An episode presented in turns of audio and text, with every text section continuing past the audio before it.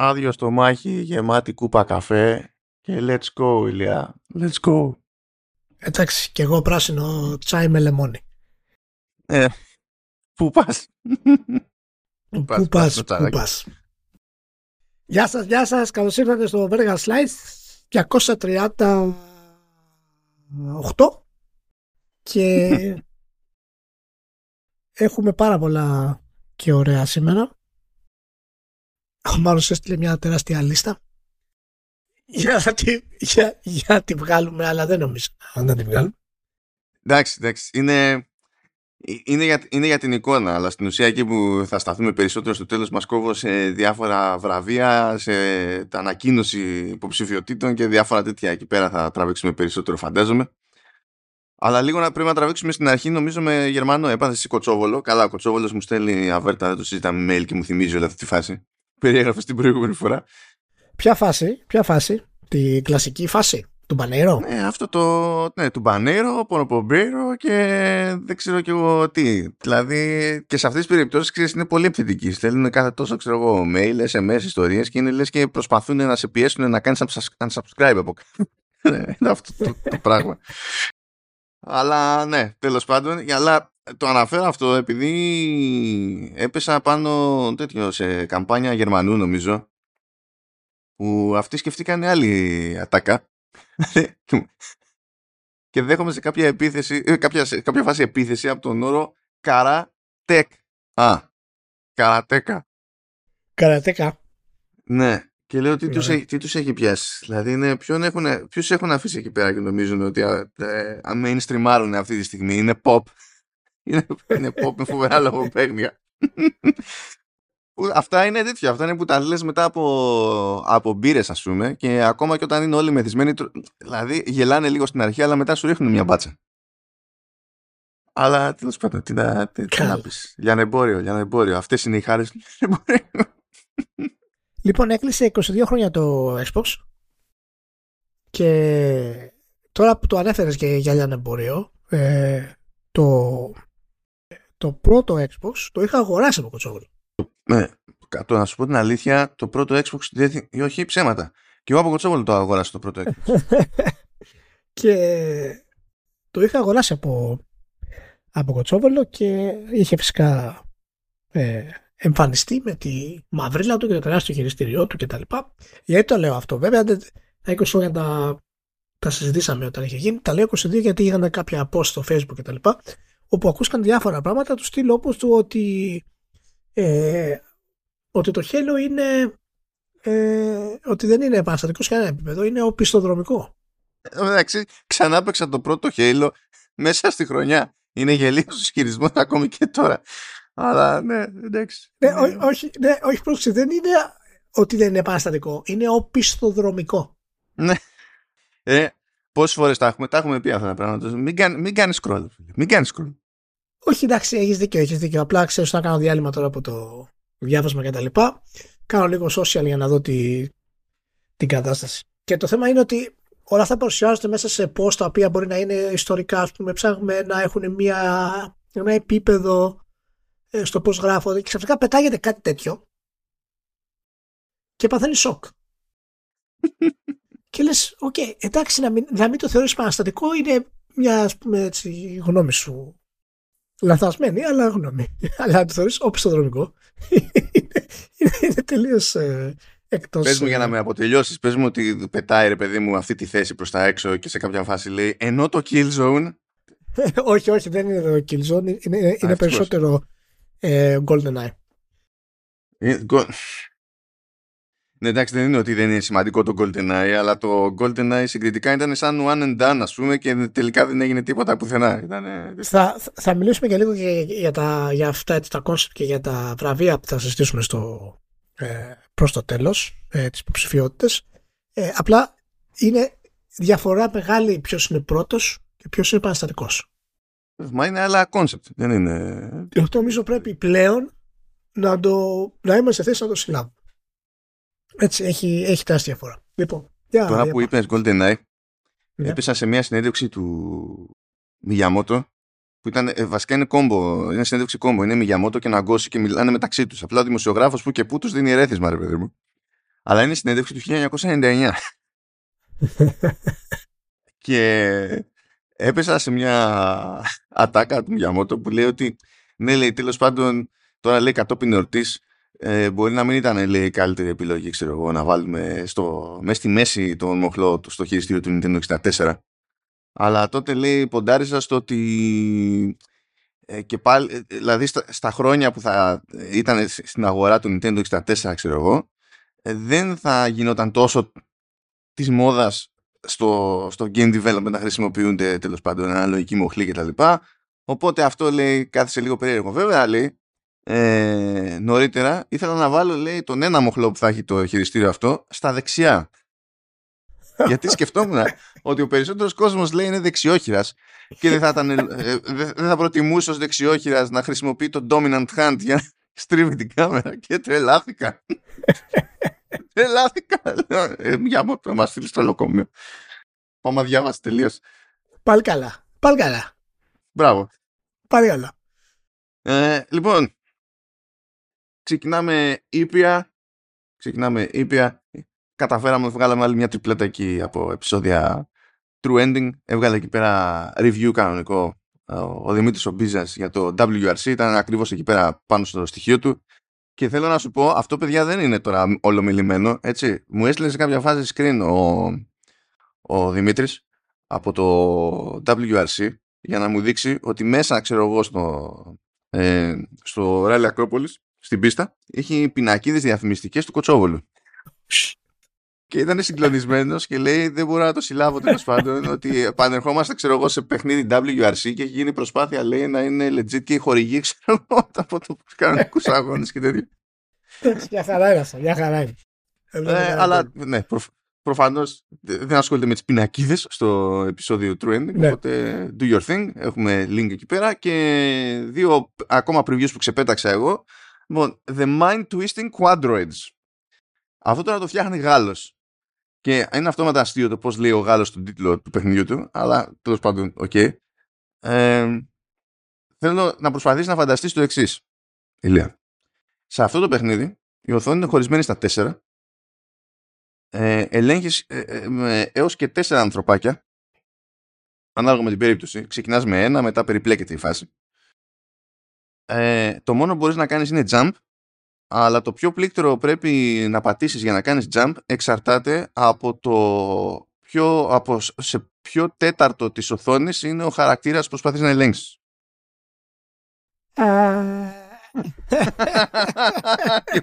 όταν, όταν μου το είπε, χλώμιασα. Υπάρχει ένα μικρό πρόβλημα. Ε, στην πράξη έχει πλάκα. Έχει όντως πλάκα. Αλλά το άλλο που είχε πλάκα επίσης ήταν ότι ξέρεις, μου τα εξηγούσε εμένα αυτά και σε ένα ε, άλλο δημοσιογράφο, ήμασταν δύο μαζί, που ήταν και εκείνος Γάλλος. Έτσι. Και μου τα εξηγούσε εμένα, τα άκουγε ο άλλος, ένιωθε ότι τα είχε καταλάβει και όταν του έκανα πάσα το χειριστήριο, γιατί πέτυχε να δοκιμάσω να παίξω πρώτος τέλος πάντων στο session αυτό, όταν του έκανα πάσα το χειριστήριο, ήταν ε, συνειδητοποίησε ότι όλα αυτά που είχε ακούσει και νόμιζε ότι κατάλαβε, στην πράξη δεν σήμαιναν τίποτα και τον ήπια κατευθείαν. Είχε φοβερή πλάκα. Αλλά ναι, παράνοια, παράνοια, OK. Okay. Και από εκεί πέρα λιγότερο παράνοια ήταν. Τώρα αυτό δεν ήταν και.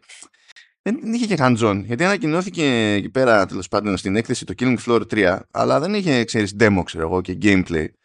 Αλλά και κλεισμένο των θυρών σου δείχνανε λίγο gameplay χωρίς να μπαίνουν πολύ σε βάθος η αλήθεια είναι. Αυτό που κατάλαβα εγώ πιο πολύ από, το, από τη συζήτηση εκεί ήταν ότι κάνουν άλλο ένα βήμα αποστασιοποίησης από την άποψη ότι το Killing Floor το πρώτο ας πούμε ήταν mod στο Unreal Tournament. Το Killing Floor 2 έπαψε να είναι mod αλλά πάλι είχε τη ρετσινιά του μαζευόμαστε εδώ πέρα και σκοτώνουμε κάτι ζόμπι ε, και τώρα προσπαθούν να ξεφύγουν τουλάχιστον από το concept του, του, του ζόμπι και να ε, ξεφύγουν από κάποια απλά concepts τέλος πάντων του τύπου δηλαδή μέχρι τώρα ακόμα στο Killing Floor όλοι οι εχθροί που σου κάνουν μπορεί να είναι ορδές και τα λοιπά, αλλά άμα τους παρατηρήσεις πώς κινούνται και πώς είναι αυτοί οι εχθροί, έχουν όλοι το ίδιο ύψος και σκάνε σε ένα συγκεκριμένο κόνο του οπτικού σου πεδίου, ας πούμε. Δεν, έχει, δεν, υπάρχει, δεν υπάρχει φαντασία. Ε, και προσπαθούν να ξεφύγουν από αυτά, ρε παιδί μου, και να απλώσει το παιχνίδι στο King Floor 3. Αλλά δεν. Ε, έχει, έχει καιρό ακόμα μπροστά του. Αυτό. Μάλιστα. Έχει, έχει καιρό. και τα παρατάμε εκεί. Τα true ending. Θέλω να σε ενημερώσω επίσης Ηλία ότι εμείς εδώ που ξέρουμε από Market Inc. Ε, θα κάνουμε το gaming mainstream και για να το κάνουμε mainstream κάνουμε κινήσεις ε, για να απλώσουμε τη δημοφιλία του, του Forza ως brand και μία από αυτές τις κινήσεις είναι προφανέστατα να συνεργαστούμε με έναν εξωτερικό developer και να φτιάξουμε ένα παιχνίδι που μας δίνει το περιθώριο να πειράζουμε ε, τη διακόσμηση και εξαρτήματα και τέτοια ε, ανταλλακτικά σε αυτοκίνητα ε, αλλά με μηχανισμούς Match 3. Τι, τι λες; Τι, τι, αυτό το έβαλα επειδή δεν το δεχόμουν. Ήταν αυτό, είχε αυτό μπήκε στο πρόγραμμα αυτό. Απλά δεν το δέχομαι. δεν το δέχομαι ότι κάποιος είπε αυτό. Αυτός είναι φοβερός τρόπος να, να μάθει περισσότερος κόσμος στο Forza. όχι, όχι. Το έστειλα και στον Μπίζα και τρελάθηκε. Μου λέει τι είναι αυτό; Ρε Microsoft, ρε Microsoft, δηλαδή καταλαβαίνω, καταλαβαίνω, έτσι, θέλουν, έχουν το καημό τα games τέλος πάντων, είτε να γίνουν είτε να προσποιηθούν ότι γίνονται ε, τα λοιπά πιο mainstream σε κάθε περίπτωση και OK. Okay. Ποιος θα παίξει Match 3 Forza και θα γίνει convert και κάποια στιγμή θα παίξει Forza. Ποιος δεν, δεν, δεν, λαμβάνουμε την πορεία αυτή. Δηλαδή θα υπάρξουν και κάποιοι, OK. Okay, αλλά πόσοι είναι πια αυτοί, ας πούμε, που να έχει νόημα αυτό το πράγμα; Δεν ξέρω, μα το Θεό. Δηλαδή, χίλιες φορές να βγάζει Endless Runner και να είχε Forza branding τουλάχιστον θα ήταν κάτι που τρέχει. Τι να πω. OK. Okay. Ωραία. Και αφού, ευθυμ... αφού ευθυμίσαμε, πάμε να, ξενε... να ξενερώσουμε. Καλά, όχι, δεν είναι ακόμα ώρα για ξενέρα, αλλά τέλος πάντων. Λοιπόν, έχουμε εδώ σε περίπου επενδύσεις, σε περίπου αγοραπωλησίες και τα λοιπά, κάτι περίεργα. Θέλω να σε ενημερώσω, Ηλία, ότι η φαεινή ιδέα που είχε η μητρική του TikTok, η ByteDance, πριν από δύο χρόνια, να μπει στο gaming, μάλλον δεν περπατάει ή μάλλον είναι λίγο δύσκολο να μπεις κατευθείαν στο gaming έτσι. Οπότε είχε αγοράσει εκεί developer την Moonton Technology. Ε, στα δύο χρόνια μεσολάβησαν, δεν έχει προλάβει να κάνει τίποτα. Και τώρα ψάχνει να την πουλήσει και να ασχολείται λιγότερο με το, με το gaming. Είναι αυτό που είχαν πάθει όλα τα social media, ότι ως εταιρείες τέλος πάντων, ότι πρέπει να μπλέξουμε κι εμείς με gaming γιατί όλα τα cool kids το κάνουν, μαζί με άλλες εταιρείες τεχνολογίας κτλ. Και κοίτα να δεις ρε παιδί μου, είναι, είναι κάτι που δεν αποδίδει γρήγορα. Ποιος να το λέει, ποιος να το περίμενε αυτό από βιομηχανία ψυχαγωγίας; Δεν είναι, δεν είναι σίγουρη επιτυχία. Ε, και γρήγορη. Και, ε, βέβαια. και γρήγορη. Ε, βέβαια. Α, άλλο φαινόμενο που παίζει τόσο στη NeoWiz που αγοράζει ε, το 21% της Blank όσο και στην... Καλά, το πιάσουμε τέλος πάντων. Το μεταμπλέξω. Ε, η NeoWiz ε, είναι ασιατική, ε, ασχολείται συνήθως περισσότερο ε, με mobile stuff κτλ. Όχι μόνο βέβαια, γιατί εμπλέκει και με το Lies of P και τέτοια έτσι τώρα τελευταία. Προσπαθεί να κάνει εκεί κάτι χωσήματα. Ναι, για όσους δεν το ξέρουν, είναι ο publisher του Lies of P. Το πιο πρόσφατο. Ε, πήρε το 21% της Blank, η οποία Blank είναι εταιρεία πρόσφατη, δεν έχει προλάβει δηλαδή να κάνει κάτι και αποτελείται κυρίως από πρώην της CD Projekt. Ναι. Ε, συγγνώμη, CD Projekt. Ε, σε, σε The Project. Σε The, ωραία. σε παρακαλώ. Λοιπόν. σε, παρακαλώ. Και υποτίθεται ότι αυτοί έτσι κι αλλιώς έχουν πει ρε παιδί μου ότι ετοιμάζουν κάτι single player, narrative και, και τα λοιπά. Τώρα δεν είναι ότι τους αγόρασε, πήρε το 21%. Αλλά είναι σε μια έτσι συνεχιζόμενη ρε παιδί μου προσπάθεια της ναι, ναι. να μην είναι εξαρτημένη μόνο από mobile. Περίεργα πράγματα. Από τη στιγμή που το mobile βγάζει τα περισσότερα λεφτά. Το mobile είναι το μέλλον. Δεν ξέρω τι γίνεται. Και στο ίδιο πνεύμα έχουμε την North Current, η οποία δεν μου θύμιζε τίποτα καθόλου όταν το είδα αυτό. Για κάποιο λόγο αυτό έσκασε από τρεις διαφορετικές πηγές μπροστά μου και πάλι δεν μου θύμιζε τίποτα. Αλλά τέλος πάντων, η is what it η North Current ασχολείται ε, σχεδόν αποκλειστικά με παιχνίδια σε iOS και Android. Οπότε είπε ας αγοράσω τη River End που ετοιμάζει υποτίθεται single player ε, PC and console project που αναμένεται να κυκλοφορήσει το 2025. Γιατί λέει θέλουν και αυτοί να διαφοροποιηθούν ε, οι Note Current δηλαδή και να μην έχουν το, το χέρι τους μόνο στο mobile gaming. Τώρα η τύπη της River End, ε, μάλλον η River End Games ε, ιδρύθηκε το 2020 και έχει άτομα που έχουν ασχοληθεί στο παρελθόν ως support τέλος πάντων ε, ή όχι ως support, είχαν δουλέψει παλαιότερα τέλος πάντων σε παιχνίδια όπως Terminator Salvation, Battlefield 2 Modern Combat και υπάρχουν και άλλοι από DICE, Green και, και The Outsiders.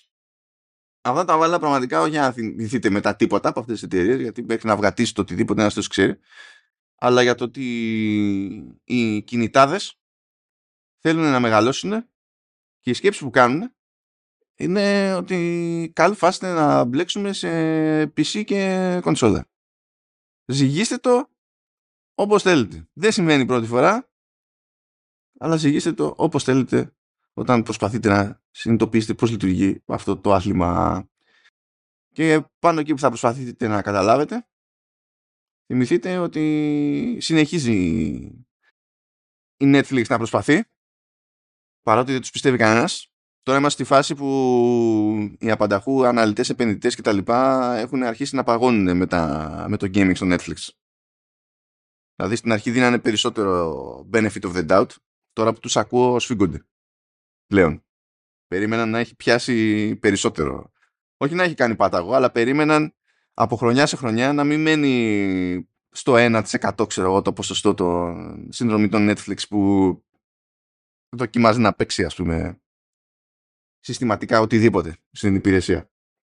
Η Netflix Games δεν πτωείται τέλος πάντων και συνεχίζει να προσθέτει παιχνίδια και κάνει ένα κονέκι μες την Super Giant για να βάλει στην υπηρεσία το Hades. Ε, στην ουσία αυτό σημαίνει ότι θα βγει για mobile το Hades το πρώτο και από ό,τι φαίνεται θα βγει σε iOS δεν βλέπω αναφορά σε Android τώρα αν θα βγει αργότερα θα σας γελάσω αλλά δεν βλέπω κάποιο είδους άλλη αναφορά επίσης έτσι κι αλλιώς ανακοινώθηκε για ό,τι σύστημα να είναι οπουδήποτε το Braid Anniversary Edition αλλά θα μπει στην υπηρεσία και θα καλύπτεται από τη συνδρομή κανονικότητα και από εκεί και πέρα έχουμε πιο... Α, έχουμε ένα time, περίπου time τέλος πάντων, που είναι μπλέκει με το χώρο της ψυχαγωγίας έτσι κι αλλιώς. Κάνει το chicken run extraction με egg, όπως egg, αυτό που φαντάζεσαι. Ηλία. Θα έρθει και το Death's Door, το οποίο πήγε καλά. Ε, είχε κάνει μπάσιμο νομίζω όταν είχε πρωτοβγεί και στο Game Pass. Katana Zero, ok, και Time εκεί για να σπρώχνουν και τα δικά τους τα IP στη Netflix εκεί πέρα. Money Heist, Χριστέ μου, δεν ξεμπερδέψουμε ποτέ από αυτό. Και Shadow and Bone Enter the Fold. Και τι ξέχασα; Α, ξέχασα και το The Dragon Prince. Το, το αυτό ελπίζω να λέγεται Zandia.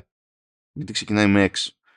Ε, τουλάχιστον με βάση τους κανόνες των Αγγλικών θα είναι Zandia. Αλλά δεν είμαι εξοικειωμένος ε, με το Dragon Prince για να σας πω σοβαρά. Από τα περίεργα αυτής της παραγωγής είναι ότι οι ίδιοι τύποι που έχουν φτιάξει τη σειρά ε, που είναι CGI Animation, αν θυμάμαι λάθος, ε, αν θυμάμαι σωστά, ε, αναλαμβάνουν και την ανάπτυξη του παιχνιδιού οι ίδιοι. Οπότε θα δούμε, ξέρω εγώ. Μάλιστα. Και that's that. Έχω και κάτι γρήγορα στα εργασιακά. Άλλη μία εβδομάδα. Άλλος ένας περονόσπορος. Αλλά δεν έχουμε, εντάξει, δεν έχουμε αποκλειστικά περονόσπορο. Είχαμε ναι. κύματα αυτή η εβδομάδα πάλι. Ε, μιλάμε, εντάξει, είναι για, γιατί σου λέει πάει να κλείσει ο μήνας. Κάτσε να τα πούμε να φύγουμε από τη μέση. Ε, ναι, κάτσε να δούμε. Γιατί έχουμε κάποια νουμεράκια πρέπει να τα φτιάξουμε. Α ας διώξουμε 20-25 άτομα για να κλείσει καλά η τριμηνία. Λοιπόν, πάει παιδιά και η... θα μου πείτε τώρα που να τους ξέρετε εσείς αυτούς. Sky Digital Bros, Digital Entertainment και απολύει το 30%. Ε, το 1 τρίτο παίρνει γεια σας. Λοιπόν, η Digital Bros έχει έδρα ε, την, την Ιταλία. Αλλά η Digital Bros έχει, ε, έχει διάφορες θηγατρικές τέλος πάντων ε, και μάλλον αυτή που θα γνωρίζετε πιο πιθανό δηλαδή να την έχετε πάρει χαμπάρι είναι η 505 Games που έχει βγάλει, έχει εκδώσει ξέρω εγώ το Ghost Runner, έχει εκδώσει το Death Stranding στο PC και, και διάφορα τέτοια. Ε, νομίζω είχε βγάλει και καλά αυτό θα το θυμάστε λιγότερο το Miasma Chronicles ας πούμε και τα συναφή κάνουν και λίγο ιστορικό development αλλά τέλος πάντων ε, εκεί πήραν όσπρος κανονικά δηλαδή 30% άντε Τώρα μη σας πω εδώ πέρα το τέτοιο το, το τι λένε είναι τα προβλεπέ. Τα κάνουμε για να είμαστε προετοιμασμένοι και πιο δυνατοί για το μέλλον και να εστιάσουμε στην ποιότητα και την ποσότητα. Τώρα αυτά είναι τα, τα κλασικά. Έχω, θυμάμαι ότι έχω να στείλω και ένα mail σε έναν Ιταλό που είναι στην εταιρεία εκεί πέρα και ο οποίος έρχεται κάθε χρόνο, κάθε καλοκαίρι οικογενειακό στην Ελλάδα για διακοπές. να ρωτήσω τι έπαθε, τι, είναι, τι, τι γλιτώνει πορνό. Αλλά τέλος πάντων τον φάγανε αυτοί. 180 άτομα ε, στέλνει η Amazon αλλά πραγματικά αυτό ίδρωσα να καταλάβω πώς το εννοεί. Γιατί η ατάκα είναι ότι πάνε 180 άτομα από το κομμάτι του gaming στην, στην Amazon. Και στην ουσία αναφέρονται κυρίως σε άτομα που τρέχαν κανάλι στο Twitch και ήταν κανάλι της Amazon για gaming. Και προφανώς είχαν πολλοί άτομα εκεί πέρα σε, σε production, παιδί μου. Δεν, δηλαδή, ενώ έχουν στείλει και άτομα προς την προηγούμενη εκπομπή που έχουμε πει από στούντιο, αυτοί δεν φαίνεται να είναι από developers. Και λέει η Amazon τέλος πάντων ότι βλέπει ότι δεν έχει νόημα να συντηρεί τέτοια κανάλια, ξέρω εγώ. Απλά για να φαίνεται ότι έχει μεγαλύτερη παρουσία στην κουλτούρα του gaming και ότι αυτό που τραβάει περισσότερο στους gamers get this, Ηλία δεν πάει το μυαλό σου ε, είναι τα τσάμπα παιχνίδια που μοιράζει στους συνδρομητές του, του Prime Gaming. Αυτό έτσι, ναι. Πάνε και αυτοί. Ακόμα και η Humble Games που έχει την υπηρεσία Humble Bundle τέλος πάντων, υπηρεσία παύλα κατάστημα, αν και η συνδρομητική υπηρεσία νομίζω είναι να, να σταματήσει. Ε, αλλά είναι και publisher. Εδώ και κάμποσα χρονάκια πλέον. Ε, δεν ξέρουμε ακριβώς ε, πόσοι φεύγουν από αυτούς, αλλά φεύγουν και από αυτούς. Και αυτοί βγάλανε από τα, τις πιο κλαμμένες ε, σχετικές ανακοινώσεις που λένε ότι προφανώς λέει αυτό είναι δυσάρεστο για τους ανθρώπους που χάνουν τις δουλειές τους κτλ. Αλλά είναι δυσάρεστο ακόμα και για αυτούς που μένουν πίσω και στην ουσία πρέπει να αναλάβουν το σχετικό φόρτο κτλ. Και, και το λέγανε μόνοι τους αυτό. Και λέω τώρα... Ναι. Τι, τι, τι, τι να σου πω. Κοίτα, όλη αυτή η σούμα, έτσι, ε, δείχνει πραγματικά ότι δεν θέλω να πω τις δυσκολίες που περνάει αυτή τη στιγμή η βιομηχανία, αλλά κυρίως δείχνει ε, ότι τα πράγματα είναι σε μια πορεία να ξαναμπούν σε ένα αυλάκι. Και αυτό ακούγεται πολύ ε, κοινικό, αλλά είναι δυστυχώς ο, ο μοναδικός τρόπος για την μακροχρόνια επιβίωση κάποιων εταιριών. Και δεν μιλάμε φυσικά για την Amazon. Έτσι, η Amazon ήταν η, δεύτερη φορά που απολύει κόσμο. Έτσι. Πριν μερικούς ε, ε, μήνες τον Απρίλιο ήταν, είχε 200 άτομα για το κομμάτι της. Αλλά είχαμε πει εξ αρχής όταν είχαν ανακοινώσει ε, η Amazon της, ε, το τι ήθελε να κάνει με το gaming και τα λοιπά, ότι ξανοίγονται πάρα πολύ και η ιστορία τέτοια γι' αυτό ήταν και γιατί μας άρεσε πάρα πολύ, τουλάχιστον εμένα ε, αρκετά είχα πει, ε, το πώς, το, το πώς πλησιάζει την κατάσταση στο Netflix. Και αυτό που είπες για το Netflix ε, πριν είναι, έχει ενδιαφέρον από την άποψη ότι ναι μεν ξανήγεται και ναι μεν προχωράει ε, και φέρνει καινούρια πράγματα το, το Hate φυσικά αλλά και το, και το Bread που έχει κυκλοφορήσει είναι σημαντική τίτλη των τελευταίων χρόνων αλλά πόσοι από, από όσοι έχουν Netflix θα ασχοληθούν με το gaming ε, είναι κάτι το οποίο δεν μπορείς να το, να, το βάλεις κάτω. Είναι πολύ δύσκολη business να προχωρήσεις και αυτό είναι κάτι το οποίο εν τέλει και η Amazon θα θελήσει να κάνει τις υπηρεσίες της. Είμαι σίγουρος για αυτό το πράγμα. Το Netflix πήρε πρώτα το ρίσκο να το κάνει αυτό το πράγμα. Αλλά σκέψου ότι όταν έχεις μια τέτοια υπηρεσία μέσα στην υπηρεσία σου της streaming, στην ουσία έχεις έναν ανταγωνιστή μέσα σε αυτό που θες να είναι το πρώτο σου προϊόν. Γιατί κάποιος ο οποίος θα παίξει game, ας πούμε, δεν θα μπει στο Netflix. Έχει πάρα πολύ ενδιαφέρον, κατά τη γνώμη μου, το πώς αυτές οι business θα συνδυαστούν και αν πρόκειται να συνδυαστούν στο, στο τέλος, έτσι. Ε, για να έχουν αποτέλεσμα. Γι' αυτό ίσως θα ήταν πολύ λογικό εταιρείες σαν το Netflix που έχει ξεκινήσει ε, να, να έχουν πιο ξεχωριστά στούντιο για το gaming. Ναι, αυτό έχουν αγοράσει και δύο-τρία έτσι. Και, και έχουν πει κιόλας ότι κάποιες παραγωγές δεν θα τις κάνουν μόνο για την πάρη τους, θα είναι και multiplatform. Και νομίζω ότι μόνο έτσι Ακριβώς. έχουν ελπίδα. Δεν είναι... Ακριβώς, ακριβώς, ακριβώς. Και όλες αυτές τις κινήσεις που κάνουν τώρα έχουν να κάνουν κυρίως με το κράτ που θέλουν να κάνουν στο, στον κόσμο. Δηλαδή να καταλάβει ο κόσμος ότι είναι και gaming εταιρεία πλέον. Τουλάχιστον να ξεκινούν, ξε- ξε- ξεκινάνε να, να είναι. Ή μήνυμο ότι είναι στην κουλτούρα, γι' αυτό κάνει και μπλέκει και με παραγωγές. Δηλαδή, τώρα, πώς να σου πω, το ότι κάποιος είπε, OK, ας χρηματοδοτήσουμε animated τον Ιμούσα. Δηλαδή, το είπαν επειδή σου λέει πρέπει να βγάλουμε μια εικόνα προς τα έξω. Ή επειδή είχε.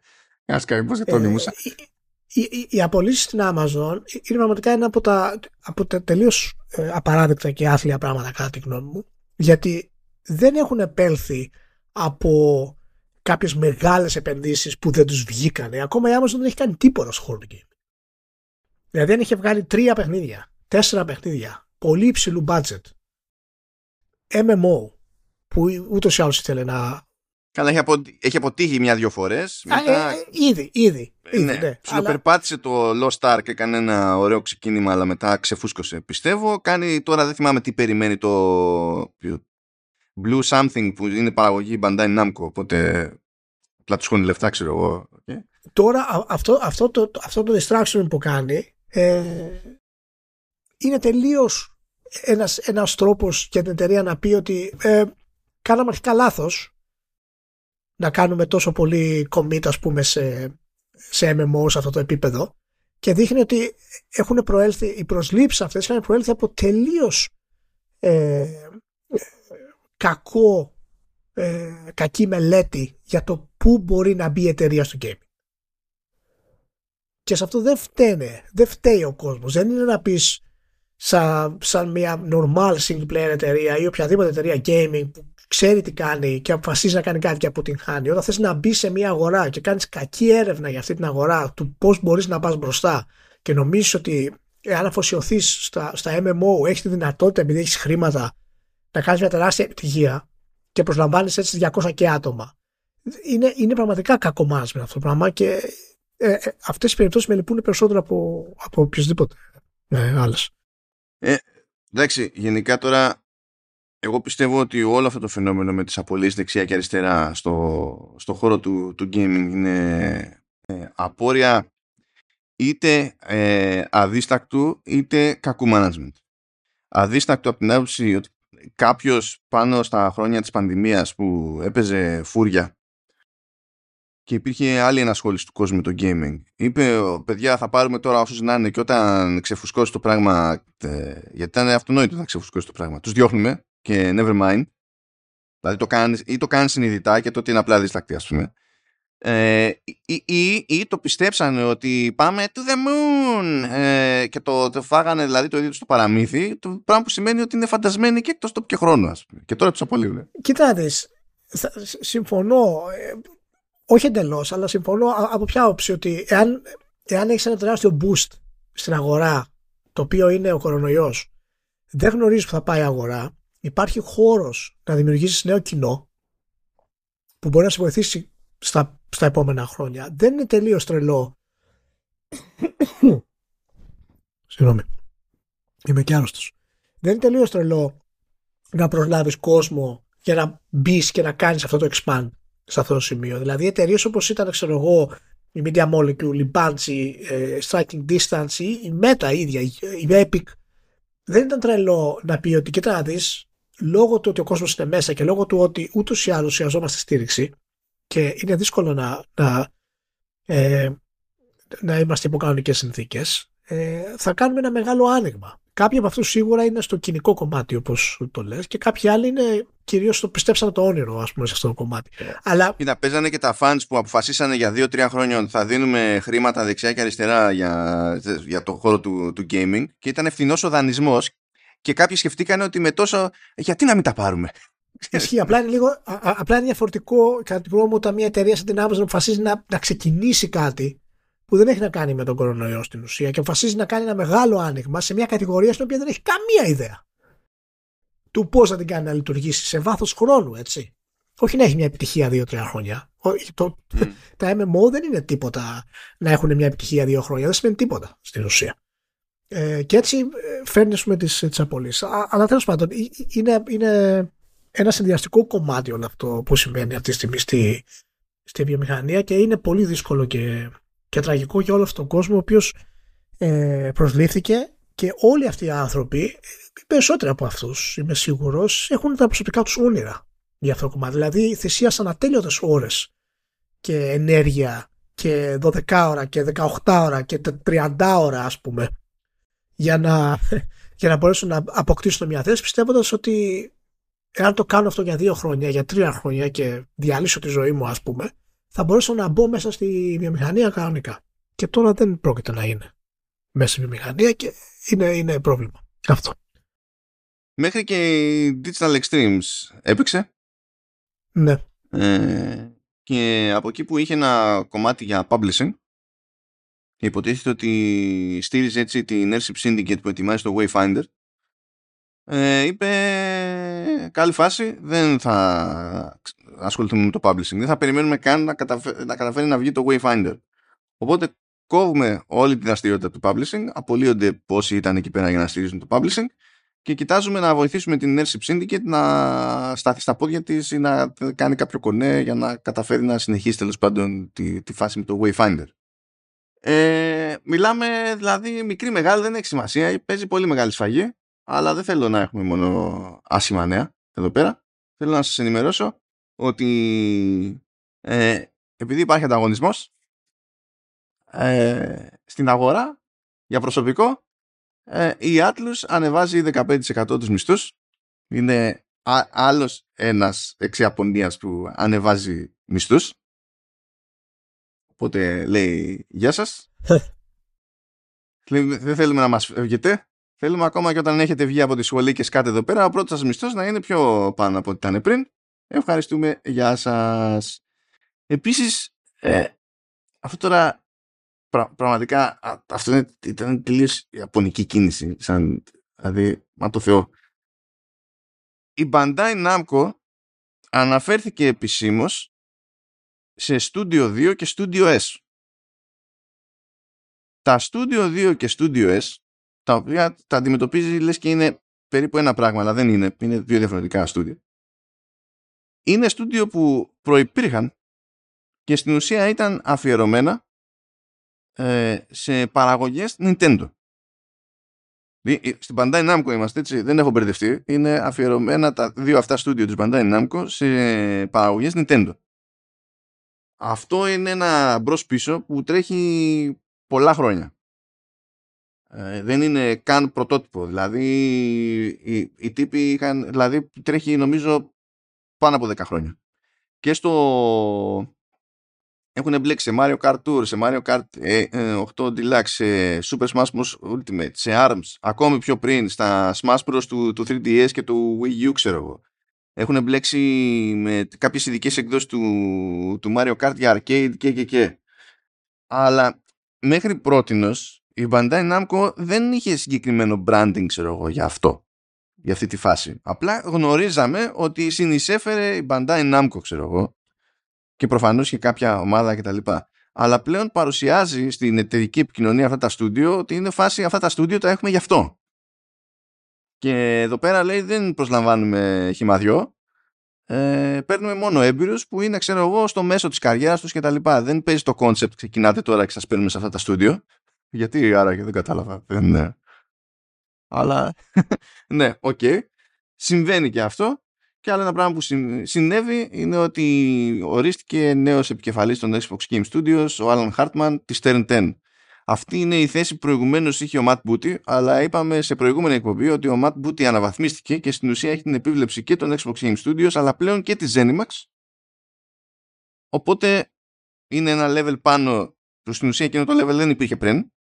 Έχει μια γενικότερη επίβλεψη των δύο οργανισμών, ας το πούμε έτσι και στη θέση του, την πιο στοχευμένη σε X4 Game Studios, μπήκε ο Hartman της Turn 10 που είναι συνηθισμένος εκεί μέσα γιατί τόσα χρόνια η Turn 10 εκεί γύρω. Τελευταίο εταιρικό πάει πίσω ηλία το κτίριο που ετοιμάζει η Nintendo για να είναι εκεί πέρα και να κάνει το R&D. Υποτίθεται ότι θα ήταν έτοιμο το 2027 και πάει λέει το 2028 γιατί αποφάσισαν ότι πρέπει να μεγαλώσει το κτίριο. Mm. Δεν θα πνιγώ ρε μαλάκι. Δεν θα μου φύγει το τσάι από, από τα αυτιά. Δεν φταίω εγώ, ρε φίλε. Είναι λόγος και καθυστέρησης τώρα αυτό. Δηλαδή, οι καθυστερούν γιατί δεν τους βγαίνουν τα live games και πάνε στα 6 της Sony και, και αυτοί καθυστερούν γιατί θέλουν να μεγαλώσουν το κτίριο.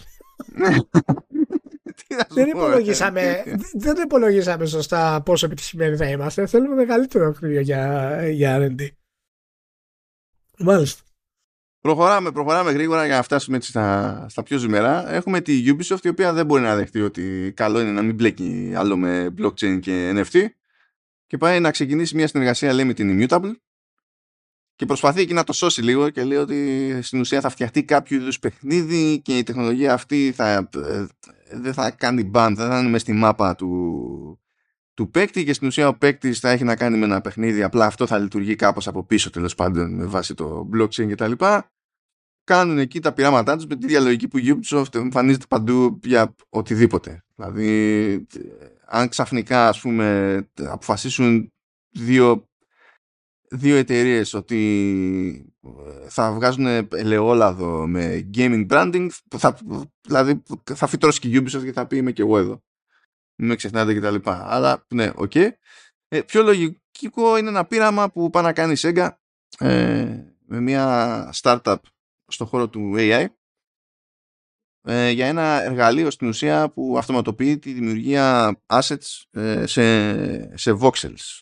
Και υποτίθεται ότι λέει η Sega ότι αυτό είναι πείραμα, ρε παιδί μου. Θέλουμε να δούμε πόσο καλά μπορεί να λειτουργεί, πόσο αξιόπιστα μπορεί να λειτουργεί, ε, ώστε να φτάσει αυτό σαν εργαλείο ενδεχομένως σε κάποια παραγωγή, μέσω κάποιας παραγωγής, στον τελικό καταναλωτή ε, για να πει ότι μπορεί να φτιάξει assets ο, δικός του, ο, ο, ο, ο τελικός καταναλωτής τέλος πάντων πιο εύκολα και τέτοια.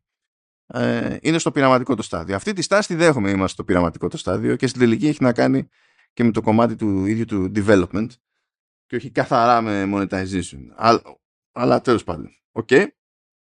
Και σου έχω και τη Remedy η οποία Remedy ε, υποτίθεται ότι ετοίμαζε ένα παιχνίδι free to play με την ονομασία, την κωδική ονομασία τουλάχιστον Vanguard. Ε, ξέραμε, είχε ακουστεί ότι ετοίμασε και μια άλλη παραγωγή που είχε την κωδική ονομασία Kestrel. Τελικά αυτά τα δύο είναι ένα και το αυτό. και τελικά, δηλαδή το Vanguard θα ήταν το free to play και άλλαξε στην ουσία το project και δεν θα γίνει free to play, θα γίνει premium. Και αυτή η απόφαση υπάρχει από κοινού με Remedy και Tencent βλέποντας την πορεία της αγοράς και, το, και του παιχνιδιού. Ακόμα και η Tencent είπε, ξέρω εγώ, μήπως να μην το κάνουμε και αυτό free to play. Ε, ξέρω εγώ, something. Έχουν σφυρίξει όλοι, έχουν, έχουν σφυρίξει όλοι τελείως. Κάτι μυρίζονται. Κάτι μυρίζονται. Κάτι μυρίζονται. Επίσης να σε ενημερώσω ότι βγήκε νέα έκδοση του αγαπημένου μας φορητού. Βγήκε ε, το Steam Deck με οθόνη OLED που εντάξει δεν είναι αυτή η μόνη, η μόνη βασική διαφορά γιατί τέλος πάντων έχει τέτοιο ε, βγαίνει με ουσιοδός καλύτερη αυτονομία αλλά ίδιο chipset και τα λοιπά νομίζω ότι η διαφορά στην αυτονομία θα κάνει θα μεγαλύτερο αντίκτυπο από ότι η διαφορά στην οθόνη που η οθόνη ναι με κάνει μπαμ, δεν το συζητάμε, απείρως καλύτερη οθόνη αλλά σε επίπεδο έτσι χρηστικότητας τέλος πάντων ε, θα πιάσει πιστεύω περισσότερο τόπο η σημαντική βελτίωση στη, στην αυτονομία. Υποτίθεται ότι αντικαθιστά πάνω κάτω την έκδοση με LCD αν και θα μείνει ένα μοντέλο ε, στα 549 δολάρια και 512 γίγκα από εκεί που ξεκινούσε με 256 ε, με οθόνη LCD ώστε τέλος πάντων να ξεκινάει λίγο πιο χαμηλά γενικά όλο το, το range. Έκανε... Καλά, είναι και λίγο ελαφρύτερο υποτίθεται. Εντάξει, λέει γλιτώσαμε 30 γραμμάρια, βάλαμε καλύτερους πομποδέκτες για πιο γρήγορα downloads και τα συναφή. Εντάξει, μπράβο. OK. Okay. Και έκανε πολύ συγκεκριμένο σπρώξιμο η Valve Ε, δηλαδή έγινε αρκετά συντονισμένη επικοινωνία για το, για το λανσάρισμα αυτό. Και ξέρεις, παιδί μου παρουσιάστηκε ως ε, συγκλονιστική εξέλιξη. Θετική είναι εξέλιξη σε τεχνικό επίπεδο. Δεν το, δεν το συζητάω. Αλλά θυμάσαι ας πούμε ποια ήταν η αντίστοιχη ε, οδός που ακολούθησε η Nintendo όταν είπε «Α, θα βγάλω ένα Switch με OLED». Ε, απλά είπε «Θα βγάλω ένα Switch με OLED». Just so you know, ξέρω εγώ. Είναι κάπως, κάπως έτσι. Το πιο σημαντικό κομμάτι από αυτό είναι το... η μπαταρία, έτσι. Αυτό νομίζω είναι το πιο βασικό. Ε,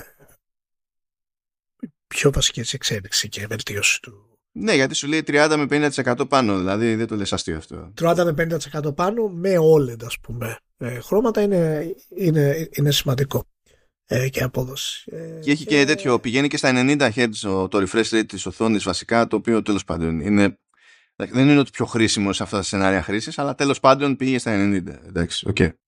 Απλά θέλω να σε ενημερώσω ότι μιας και λέμε το έτσι και το Hangent, ότι ε, ακούγεται ότι η Sony σκέφτεται να βάλει streaming επιλογές στο νέο της φορητό. Όχι, είναι, μη, μη μου το λες αυτό το πράγμα. Απίστευτο. Ναι, ναι, ναι. Στέλνει θα βάλει streaming επιλογές. Το σκέφτεται, το σκέφτεται. Δεν ήταν εξ αρχής το, το, το, το, βασικό σκεπτικό ναι, και απλά ναι. κάποιος έκανε την ηλικιότητα να το λανσάρει νωρίτερα ε, πριν να είναι έτοιμα όλα τα υπόλοιπα. Ναι. Δηλαδή... Ε, για να βγάλει λίγο τα χρήματα, έτσι, να δει ποιοι, ποια κορόιδα θα το αγοράσουν, ας πούμε.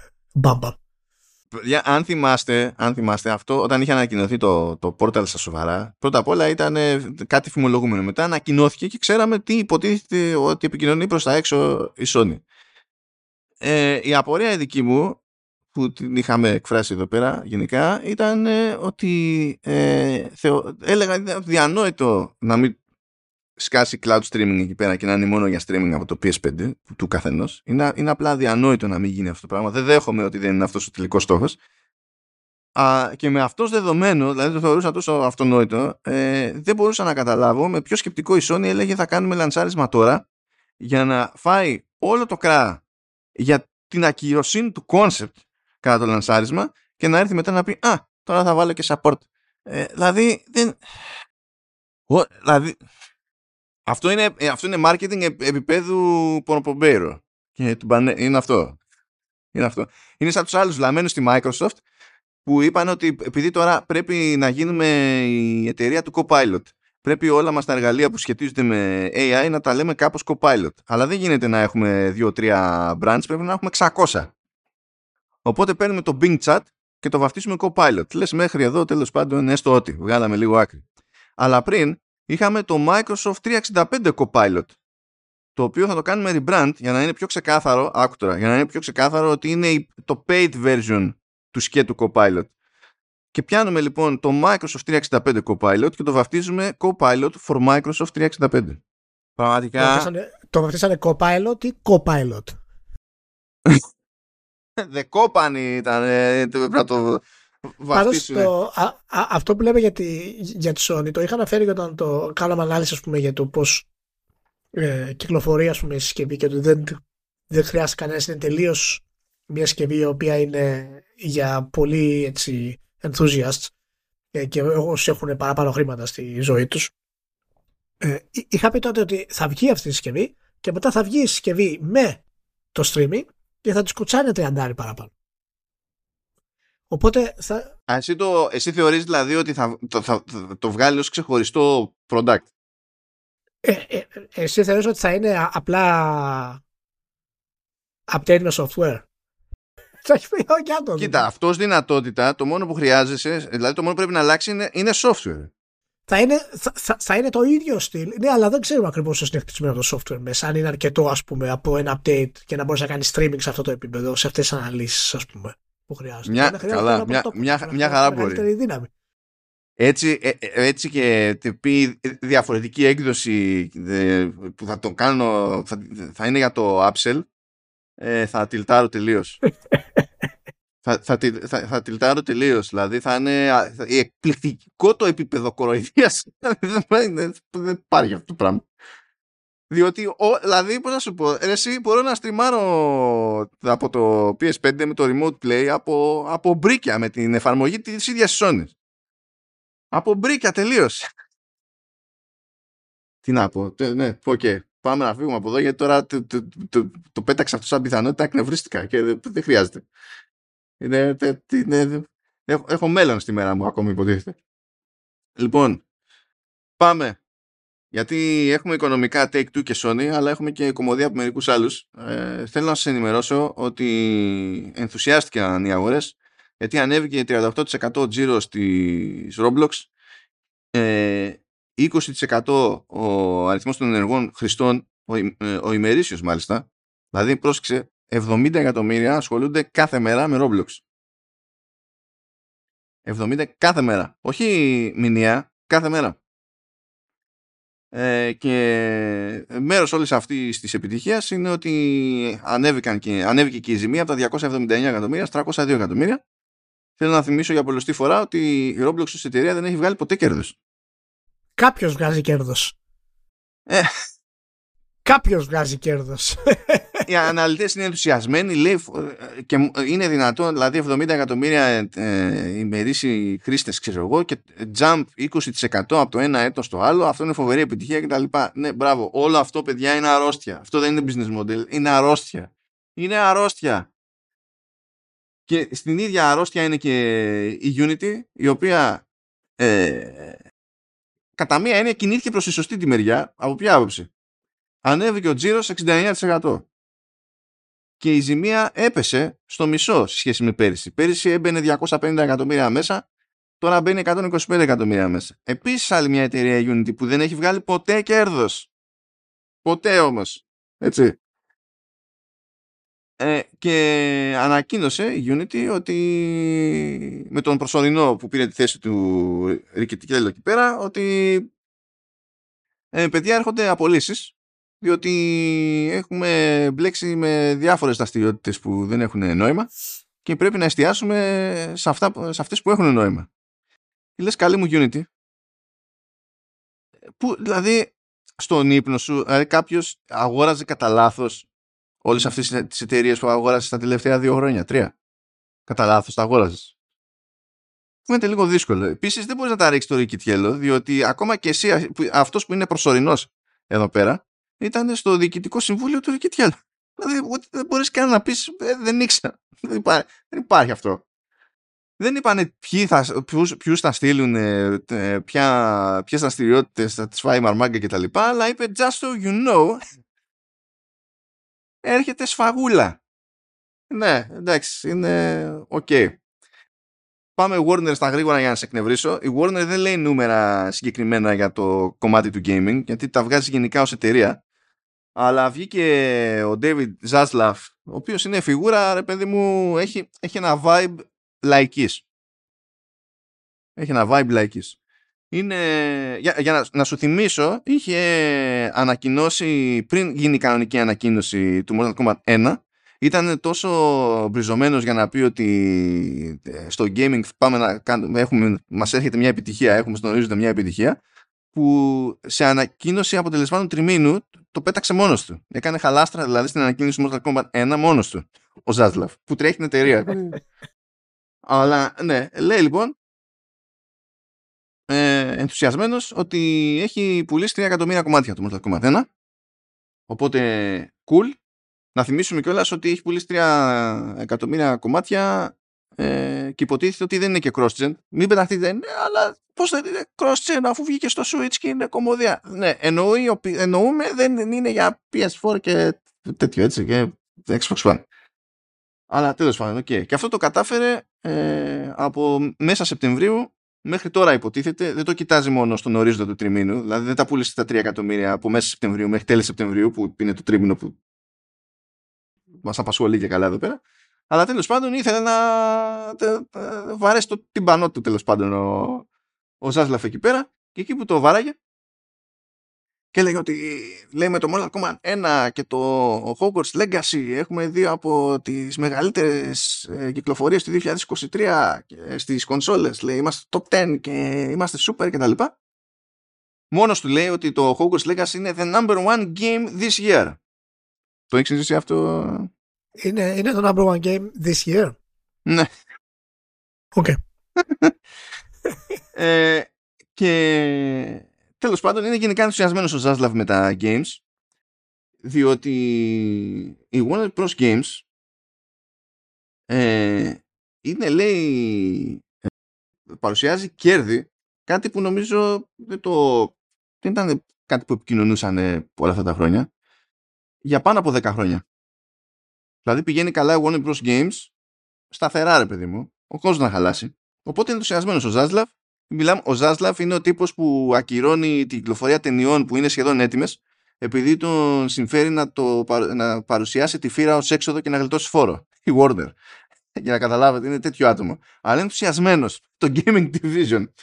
Είναι τόσο ενθουσιασμένος που λέει ότι προχωρώντας θα δώσουμε πόνο λέει με mobile και με live games ε, διότι φυσικά πρέπει να το, ε, σκιστούμε στο engagement γιατί είναι το μέλλον. και κάνουμε, φτάνουμε σε αυτό το vibe λαϊκής που λέγαμε. Είναι, λειτουργεί με διαφορά φάσεις ο Ζάσλαφ και υποτίθεται ότι περιμένει μεγάλα πράγματα το free to play fighting που είναι το multiversus και από το Suicide Squad Kill the Justice League που μία πήγαν να το βγάλουν και μία που δεν ενδιαφέρθηκε κανένας και ξενερώσανε και πήγε δεν φάγει delay. Και τώρα ξεκινάνε πάλι την πρόθεση και περιμένουμε να φυτρώσει το 2024 ο Ζάσλαβ, να, να ξέρεις Ηλία, είναι καλό ποντάρισμα, έτσι, θα μας προσφέρει στιγμές καλές κομικές προχωρώντας. Είναι τέτοιος. Ναι, ναι, εντάξει, να το δούμε. Να το δούμε, τον περιμένουμε. Τον περιμένουμε. Είναι, είναι της λαϊκής, όπως λες και εσύ. Λοιπόν, έβγαλε αποτελέσματα και η Take-Two. Ε, δεν θα κάνω καν την προσπάθεια να, να πω πολλά συγκεκριμένα πράγματα. Θέλω να πω ότι ο Ζέλνικ είναι ο μπαμπάς σας. Σας δουλεύει όλους κανονικά με στυλ και δεν μπορώ καν να πω ότι κακός το κάνει. λοιπόν, ε, έβγαλε αποτελέσματα τριμήνου και μπήκε η εταιρεία 543,6 εκατομμύρια δολάρια μέσα.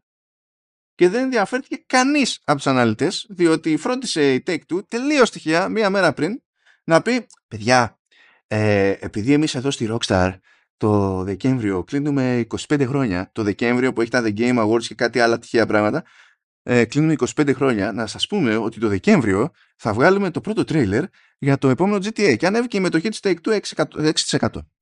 6%. Δεν ενδιαφέρθηκε κανείς για το ότι ο τζίρος έπεσε 7% στο τρίμηνο. Ε, η, η, η, η, η, η ζημία ανέβηκε 111,5% ε, και τα net bookings πέσανε 4%. Δεν ενδιαφέρθηκε κανείς. Κανείς όμως δεν ενδιαφέρθηκε. Ζέλνικ, είσαι ο Θεός μου, γιατί τους, δηλαδή τους δουλεύεις μέσα στη μάπα τους, ας πούμε, και σου λένε και ευχαριστώ. Σου λένε και ευχαριστώ. Μα είναι η περίοδος που είχαμε ξαναπιάσει ο Ζέλνικ κάποιες εβδομάδες πριν και τώρα φυσικά με την ανακοίνωση του τρέιλερ για το GTA 6 είναι φυσικά ε, η Take Two ε, στην ειδησεογραφία πρώτη. Και είναι απολύτως φυσιολογικό. Ο Ζέλνικ βέβαια από μόνος του ε, μάλλον περνάει την καλύτερη περίοδο της ζωής του. Δηλαδή εγώ έτσι το, το καταλαβαίνω ε, αυτό το πράγμα. Και γιατί πώς γίνεται μια εταιρεία να μπει μέσα 500 εκατομμύρια; 500 εκατομμύρια έτσι δεν είναι ότι έχασε τους στόχους της άλλο το ένα άλλο το άλλο και ο Στέρλινγκ να είναι κυριλέ και να κάνει δηλώσεις του στυλ για το GTA 6 ακόμα δεν θέλουμε να πούμε ότι είμαστε νικητές μέχρι να ολοκληρωθεί η διαδικασία. Ε, είναι θεός σου λέω, ε, είναι θεός. Είναι απλά θεός. Είναι από τα τρομερά καπιταλιστικά καλλιτεχνικό παραδείγματα ας πούμε της, ε, της βιομηχανίας και ε, στη, στη θέση του και φυσικά ε, στο επίπεδο στο οποίο λειτουργεί η Take-Two ε, μαζί με τη, με τη Rockstar το να μπεις μέσα 500 εκατομμύρια να μπεις μέσα 600-700 εκατομμύρια είναι μέρος του development. Είναι μέρος της ανάπτυξης. Και δεν γίνεται διαφορετικά. Δεδομένου ότι παραδείγματος χάρη το νέο GTA, το GTA 6 θα λογικά θα σπάσει το προηγούμενο ρεκόρ GTA 5 από hype και μόνο για πλάκα. Δηλαδή, παιχνίδι του 2 να είναι, ε, ε, θα κάνει ρεκόρ στο λανσάρισμα, είναι σίγουρο. Ναι, δηλαδή μέχρι, μέχρι να μπορέσει να στρώσει σε λειτουργία και, και δεν το συζητάμε στη, στην περίπτωση όπου θα βγάλει μαζί και το online κομμάτι. Και μπορεί να βγάλει μαζί και να συνδυάζει το online κομμάτι του 5 με το να μεταφέρει τα assets του στο 6, σε κάποιο βαθμό δηλαδή, οπότε να έχει και μια συνέχεια μεταξύ των δύο. Ε, έχει δυνατότητα να βγάλει ε, ένα, δύο και τρία δις και τέσσερα δις μόνο από τις πρώτες μέρες στα έσοδα. Και όταν μιλάμε τώρα ότι παιχνίδια σαν το Cyberpunk τα οποία κόστησαν 250, 260, 270 εκατομμύρια χωρίς το τι χρειάστηκε τα επόμενα τρία χρόνια και το, το expansion που βγήκε. Έτσι. Χρειάστηκαν ας πούμε ε, οι, οι προπαραγγελίες για να βγάλει το κόστος. Ούτε κάνει πωλήσεις. Έτσι, οι προπαραγγελίες. Καταλαβαίνετε ένα παιχνίδι το οποίο είναι το GTA 6, το είναι το μοναδικό που έχει τόσο μεγάλο hype όσο είχε φτάσει στο Cyberpunk. Είναι το μοναδικό παιχνίδι που συγκρίνεται αυτή τη στιγμή και φυσικά το ξεπερνάει. Ε, γιατί είναι το GTA. Οπότε καταλαβαίνεις πόσο δεν του υδρώνει το αυτή του Zelnick για, για τέτοια ποσά. Και έχουμε φτάσει στο σημείο ε, να ανακοινώνονται τέτοιου τέ, τέτοιες ελλείψεις ας πούμε και τέτοιες πτώσεις στα, στα κέρδη που κανένας δεν ασχολείται ιδιαίτερα. Όλοι περιμένουν το τρέιλερ αυτή τη στιγμή. Και δηλαδή ανέβηκε με το χ με, το, με την ανακοίνωση ότι θα βγει τρέιλερ, καταλαβαίνεις ότι θα ανέβει με το χ όταν βγει το τρέιλερ στον αυτόματο. Δεν χρειάζεται να έχεις σημασία τι κάνει η εταιρεία. Είναι έτσι. Εν τω μεταξύ λέει έπιασε τα 190 εκατομμύρια αντίτυπα το GTA 5. Συνεχίζει. Και κάνει και tour εκεί πέρα ο Ζέλνικ, κάνει, λέει τις απόψεις του εκεί για τη χρήση του AI και τα, και τα συναφή. Λέει αυτά τα ταπεινά εκεί ότι δεν θεωρούμε τίποτα αυτονόητο και πάει λέγοντας. Βέβαια λέει τα μη ταπεινά μετά ότι έχουμε λέει ε, τα περισσότερα franchises που πουλάνε συστηματικά πάνω από 5 εκατομμύρια αντίτυπα σε αιτήσια βάση κτλ. Σου λέει για τα κουβά ότι ε, από, τα καλά, τέτοια, από τα καλά λέει του τριμήνου ήταν η συνεισφορά του back catalog ε, από τίτλους όπως το Bioshock σε,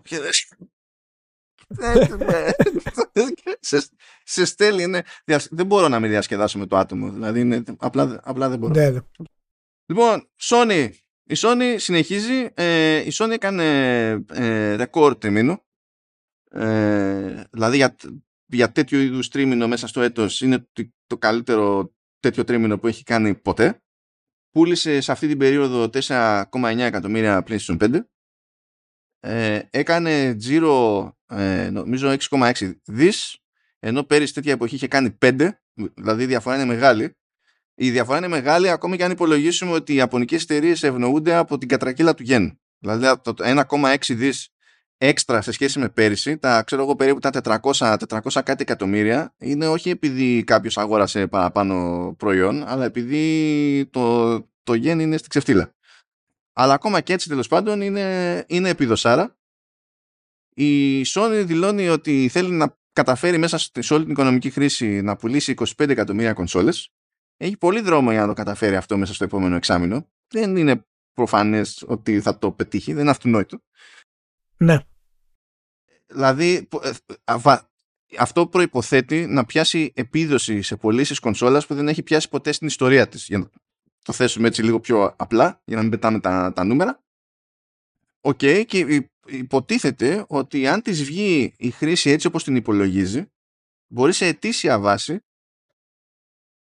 θέλει δηλαδή να πιάσει τζίρο 30 δις για το τμήμα των, των games το οποίο δεν το έχει ξανακάνει ούτε η ίδια ούτε κανένας άλλος.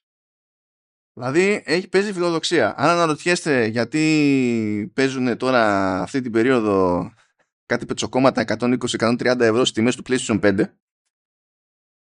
είναι για αυτό το λόγο. Ε, γιατί είναι αποφασισμένη η Sony ότι θα πάρετε PlayStation 5. Είναι, είναι κάπως έτσι. Είναι μες στο, μες στο μυαλό της.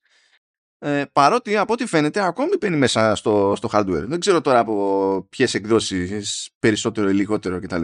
Αλλά εξακολουθεί και δηλώνει ότι ε, το τι πουλάει παραπάνω hardware ε, τη, τη ζορίζει στο οικονομικό το κομμάτι. Προφανώς αξίζει τον κόπο γιατί μετά αυτό φέρνει αγορές σε software και τα λοιπά. Δεν το συζητάμε.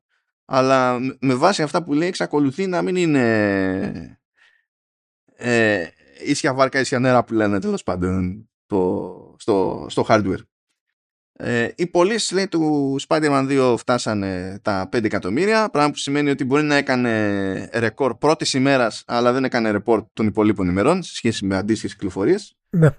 Ε, της, της Sony η συνεισφορά των δικών της τίτλων στο, στην όλη δραστηριότητα μειώθηκε σε σχέση με πέρυσι το οποίο δεν είναι και περίεργο διότι πήγε, δηλαδή μόνο το Spider-Man έχει δεν έχει τίποτα άλλο ξέρω εγώ ε, δίνουν πόνο πολύ έτσι δηλαδή ε, νομίζω ότι αυτή τη χρονιά έτσι όπως πάνε ακόμα και να μην πιάσουν το στόχο τους θα, θα ρίξουν νομίζω ήδη ρίχνουν και θα συνεχίσουν να ρίχνουν και στο τζίρο από το gaming στο τζίρο της Tencent. Και θα είναι πρώτη σε τζίρο στη βιομηχανία for the ages ξέρω εγώ κάπως, κάπως έτσι. Απλά πάνω εκεί στα χαρούμενα είναι εκεί πέρα ο Τοτόκι και λέει ε, απλά να αναφέρουμε δεν το είπε με αυτό το στυλ αλλά μου αρέσει να το φαντάζομαι αυτό το στυλ απλά να αναφέρουμε ότι ε, ε, εκείνα τα 12 live games που λέγαμε ότι θα βγουν μέχρι την άνοιξη του 2026 ε, τελικά θα είναι 6. Κοπήκανε. Τα κόψε η μπάζι. Δεν περάσανε ούτε το mail. ούτε το πρώτο presentation. Λέει, δεν είναι ότι παρατάμε τα άλλα 6, αλλά επειδή το ζήτημα λέει είναι και η τελική ποιότητα του προϊόντος. Μ' αρέσει που τα λένε αυτά λες και είναι σοφιστίες φοβέρες. Ε, αλλά τα λένε για να τα μασάνε μετά οι αναλυτές και οι αγορές. ναι, όχι, είναι, ξέρεις, είναι σαν... Ε, τα λένε με τον τρόπο ότι καταλαβαίνουν κάτι το οποίο είναι ασύλληπτο. Και ξαφνικά, όχ, τους χτύπησε. Η αποκάλυψη. Αυτό το κομμάτι. Μπράβο, μπράβο. Το επόμενο που θα μας πούνε είναι ότι ε, δεν είναι ανάγκη. Δηλαδή, εμείς μπορεί να βγάλουμε 12 live games, αλλά ε, δεν θεωρούμε ότι θα πετύχουν και τα 12. Αλλά θα τους κάσει τη μούρη αυτό από την άποψη ότι όταν βγαίνεις και λες, θα στείλουμε 12 live games. Μετά, τα, τέλος πάντων, ε, στον ίδιο χρονικό ορίζοντα περιμένουμε να βγάλουμε 6 αντί για 12 τελικά. Παρότι προχωράμε και καλά και τα 12, δεν τα έχουμε παρατήσει, ξέρω εγώ και τέτοια. Ε, η, η αγορά δεν έχει σημασία πόσο ηλίθιο είναι. Η αγορά, όταν το λες αυτό ως Sony, 6-12 δεν έχει σημασία, θεωρεί αυτονόητο ότι ε, εσύ θέλεις να πετύχουν όλα αυτά που θα βγάλεις το οποίο στο χώρο του live game δεν ισχύει αυτό το πράγμα. Δηλαδή τα, βγάζεις 12, το έχουμε ξαναπεί εδώ. Βγάζεις 12 για να πετύχεις το 1 και να χεσείς το τάλιρο και να δικαιολογήσει την, την επένδυση και, τα, και για τα 12. Ε, το, εκεί που πρέπει να σταθούμε ε, στη μεγάλη επιτυχία της, ε, της Sony που είναι φυσικά ε, σε αυτό το επίπεδο κάτι πρωτόγνωρο για μια εταιρεία που έχει επανέλθει και έχει κάνει τόση ας πούμε επένδυση σε νέα IP στην προηγούμενη γενιά και συνεχίζει να είναι ακόμα καλύτερη αυτή τη γενιά. Φυσικά έχει να κάνει πάρα πολύ με ε, την καθυστέρηση του, του Xbox να μπορέσει να φτάσει σε κάποιο επίπεδο των AAA ε, αλλά και σε γενικότερη διαδικασία το ότι η Nintendo έχει αποκτήσει το δικό του κοινό είναι μακριά πλέον από, από αυτούς έχει δώσει στη Sony ένα πολύ μεγάλο κομμάτι αλλά πρέπει να είμαστε λίγο έτσι να κάνουμε μια να είμαστε συγκεκριμένα και να πούμε ποια είναι η μεγάλη μαεστρία της Sony σε αυτό. Οι, οι πωλήσεις στις κονσόλες ήταν αναμενόμενες.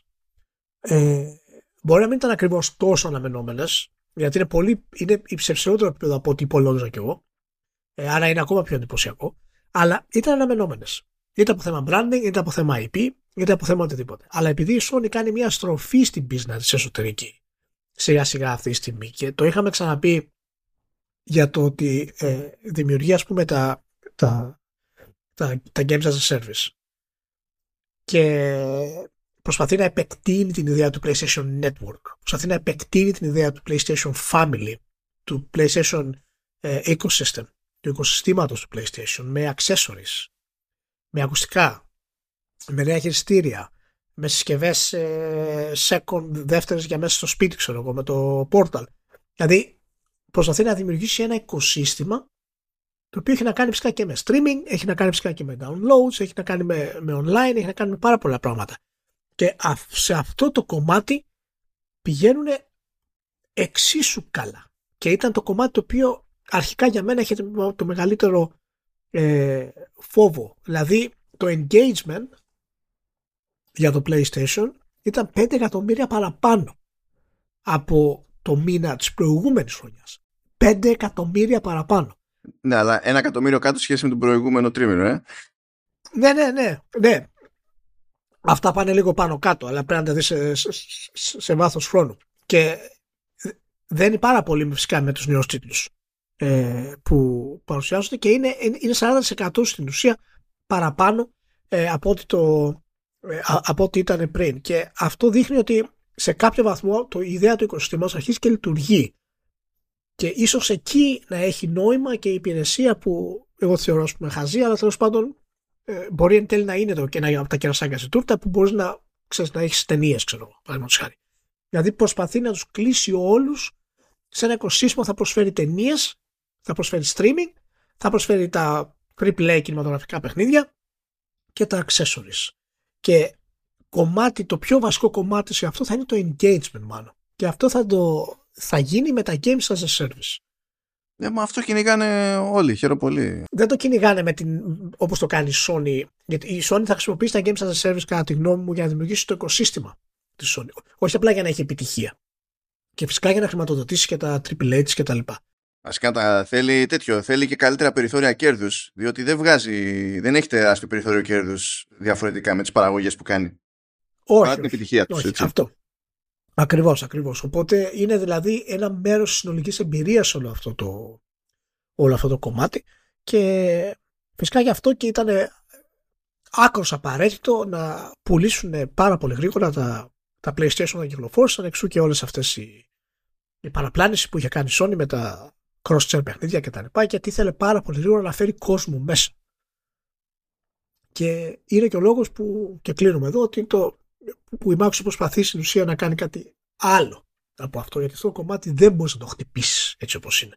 Στο ουσία προσπαθεί να κάνει ένα Nintendo οικοσύστημα, αλλά με πολύ πιο μοντέρνο τρόπο. Δηλαδή που περιλαμβάνει πράγματα πολύ διαφορετικά από αυτά που περιλαμβάνει η Nintendo, που είναι πολύ πιο παραδοσιακή στις προσφορές της, ας πούμε. Είναι μόνο παιχνίδια.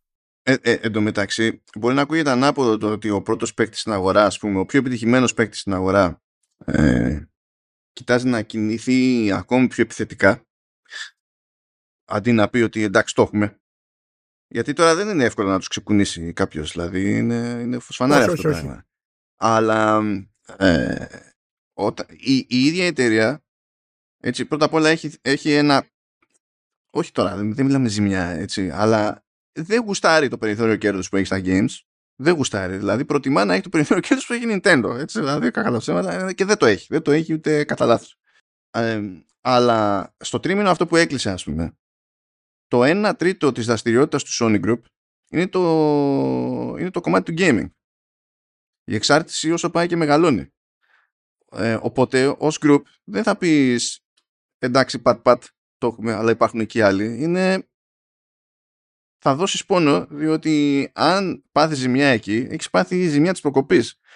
Πράγμα που μπορεί να ισχύει επίσης για την Nintendo, διότι ασχολείται μόνο με gaming. Οπότε, αν στραβώσει η φάση με gaming, προφανώς θα έχει ζήτημα. Όχι ότι δεν θα έχει αποθεματικά για να ζήσει, τα είδαμε αυτά και με το Wii U, δεν είναι αυτό το, το, το, θέμα. Αλλά θα έχει ζήτημα. Δεν μπορεί να πει η Nintendo, εντάξει, δεν πειράζει. Δεν... Άδερφε, μπορεί να το πετύχουμε ε, κάποτε ξανά. Ενώ η Microsoft η φάση είναι, είναι γιούχου. Είναι, εντάξει, υπάρχει και το Copilot. Στη χειρότερη. Ναι. Σου κάτι τέτοιο. Η Sony δεν μπορεί να το δει έτσι, οπότε δίνει πόνο. Δίνει πόνο. Και μπορούμε να πούμε ότι φτάνουμε σε βραβεία γιατί παίχτηκαν τα εξής. Βγήκαν υποψηφιότητες για video game soundtrack στα Grammy, που είναι δεύτερη χρονιά που παίζει τέτοιου είδους κατηγορία στα Grammy. Βγήκαν υποψηφιότητες για The Game Awards και βγήκαν και αποτελέσματα στα Golden Joystick που είναι, μας προσφέρουν κάθε χρονιά γέλιο ε, οπότε εκεί μπορούμε να κλείσουμε έτσι λίγο ευχάριστα.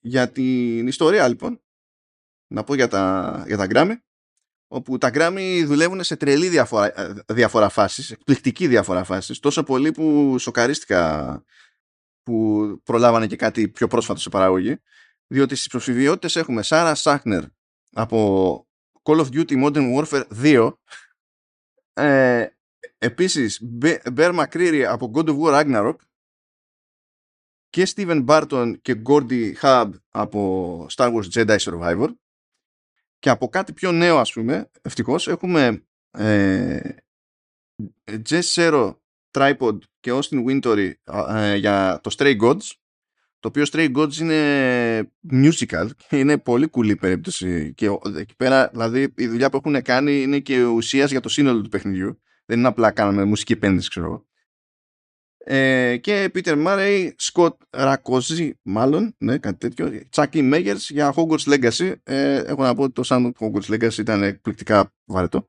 Αλλά τέλος πάντων, OK. Okay. Ε, το λογικό εκεί μέσα είναι να το πάρει η Σάρα Σάκνερ, παρότι μιλάμε για Call of Duty, αλλά η Σάκνερ κάνει ακόμη και όταν βαριέται αρκετά πιο ενδιαφέρουσες δουλειές από άλλους να χτυπιούνται. Ή εναλλακτικά βασικά όχι το λογικό, το λογικό τώρα είναι να το πάρει το Stray Gods βασικά. Είναι πιο τσαχπίνικη περίπτωση αλλά θα δούμε. Ποιος ξέρει αλλά συνεχίζει η φάση. Ε, βγήκαν υποψηφιότητες από The Game Awards. Προφανώς θα καθίσουμε να τα πούμε εδώ, οι κατηγορίες είναι πολλές και τα λοιπά. Αλλά για την ιστορία, να πούμε τι πάει, ξέρω εγώ, Game of the Year. Alan Wake 2, Baldur's Gate 3, Marvel Spider-Man 2, Resident Evil 4, Super Mario Bros. Wonder και The Legend of Zelda Tales of the Kingdom. Ε, πρώτον, τι κάνει εκεί μέσα το Resident Evil 4. Δηλαδή, όσο και να τα αγαπάω, λυπάμαι, αλλά όχι. Δεύτερον, ε, ε, πόσο, πόσο, σοκάρει, πόσο σοκάρεται ο κόσμος στα αλήθεια, στα αλήθεια που δεν είναι σε αυτή τη λίστα το Starfield; Εγώ σε σοκάρονται που είναι το Resident Evil 4. Δηλαδή από τη στιγμή που έχεις το Resident Evil 4 είναι λογικό να σοκάρεται κάποιος που δεν είναι το Starfield. Σωστό γι' αυτό. Σωστό γι' αυτό. Αν είναι να βάλεις το. Ναι, OK. Okay. Βέβαια, ε, αυτοί που σοκάρονται για το Starfield κυρίως μπορεί να είναι και ξέρεις, fanboys, ας πούμε. Οπότε δεν έχει mm. κάποιο νόημα. Γιατί το, το Starfield, ας πούμε, όταν το πάρεις σαν οντότητα από μόνο του, δεν αξίζει να είναι υποψήφιο δεν κάνει παιχνίδι χρονιάς. I'm sorry.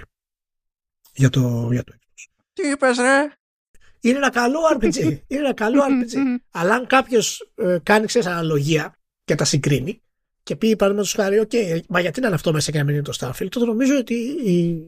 έχει, καλή, ε, έχει καλό επιχείρημα για το, για το Resident Evil 4. Εντάξει, είναι, είναι τροπή. Εγώ δηλαδή το έχω ξαναπεί τρώει θέση υποψηφιότητας από τίτλους άλλους, υπό αυτή την έννοια θα έπρεπε και CD Projekt να, ε, να λανσάρει το update του, του Cyberpunk ως ε, remake.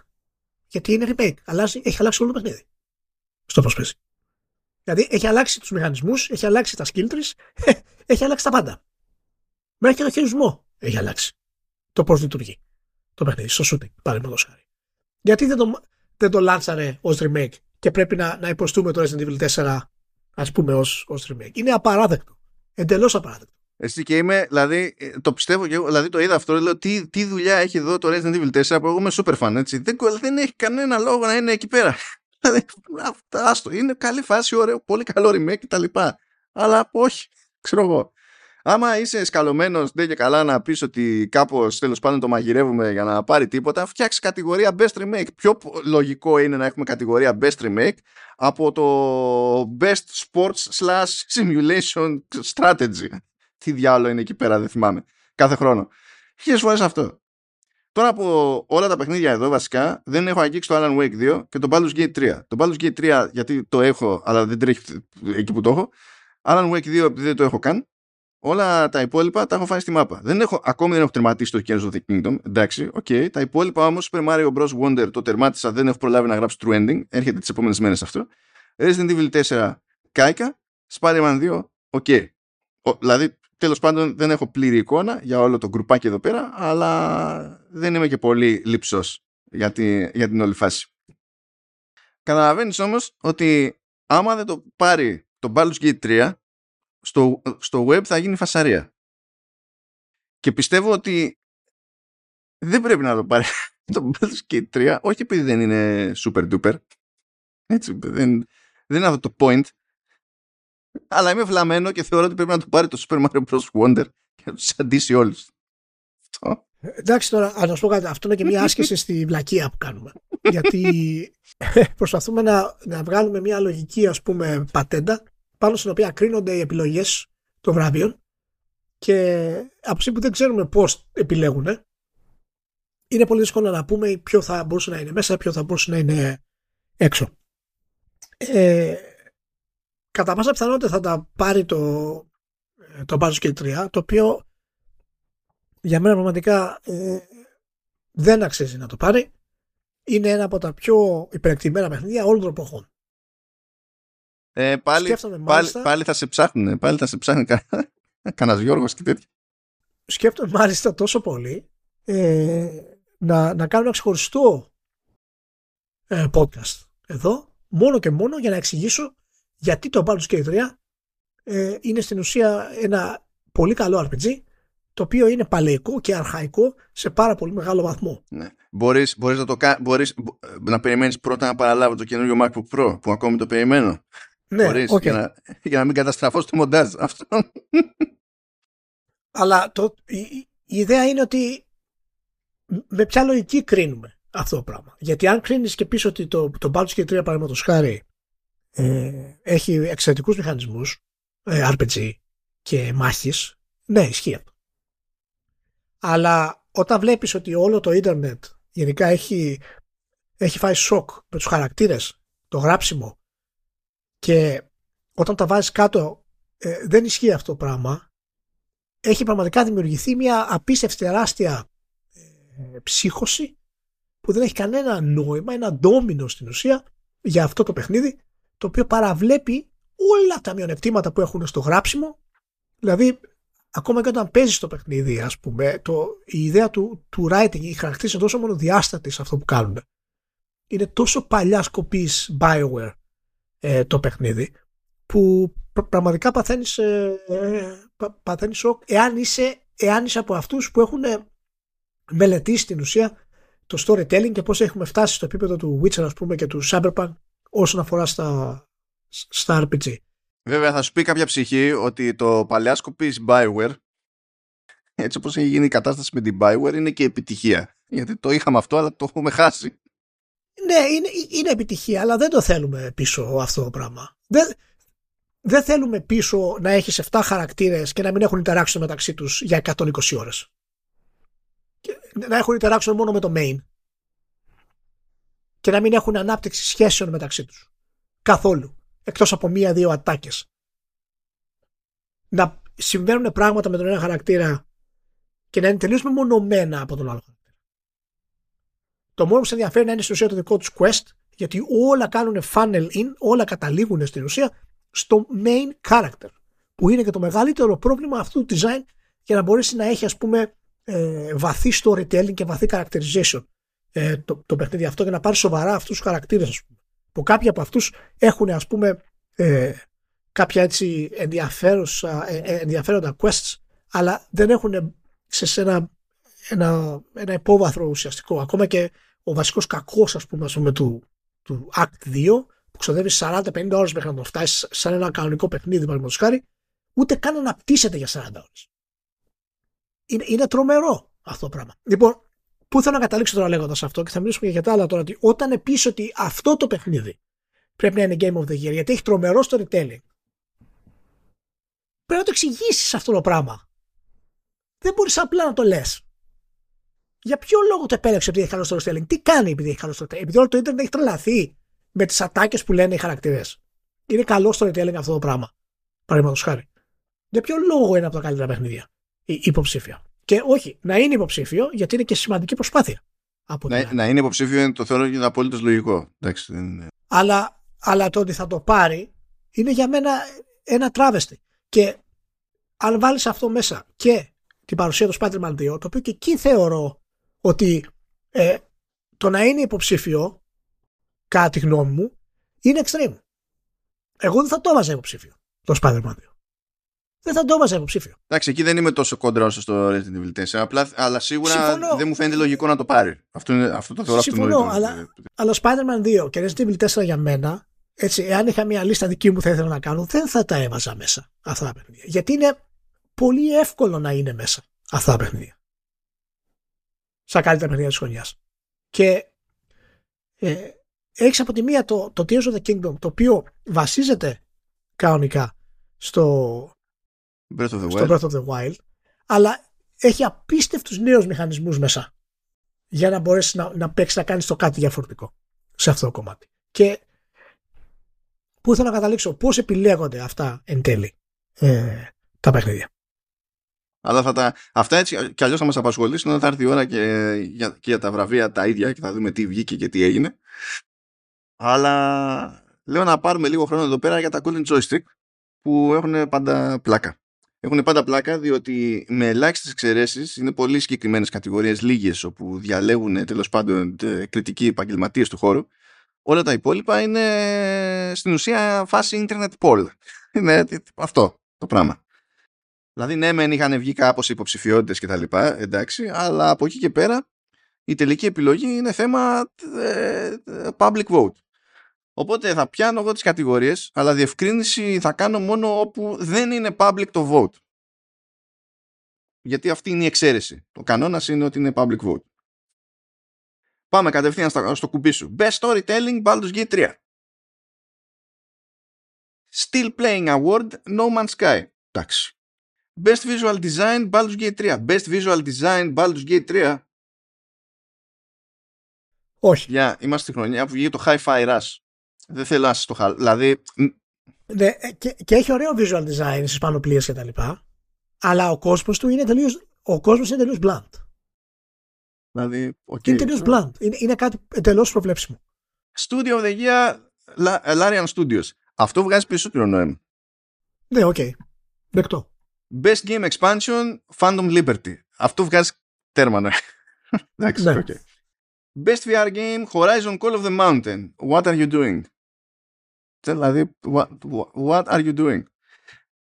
Best indie game, Sea of Stars. Αποδέχομαι. Best multiplayer game, Mortal Kombat 1.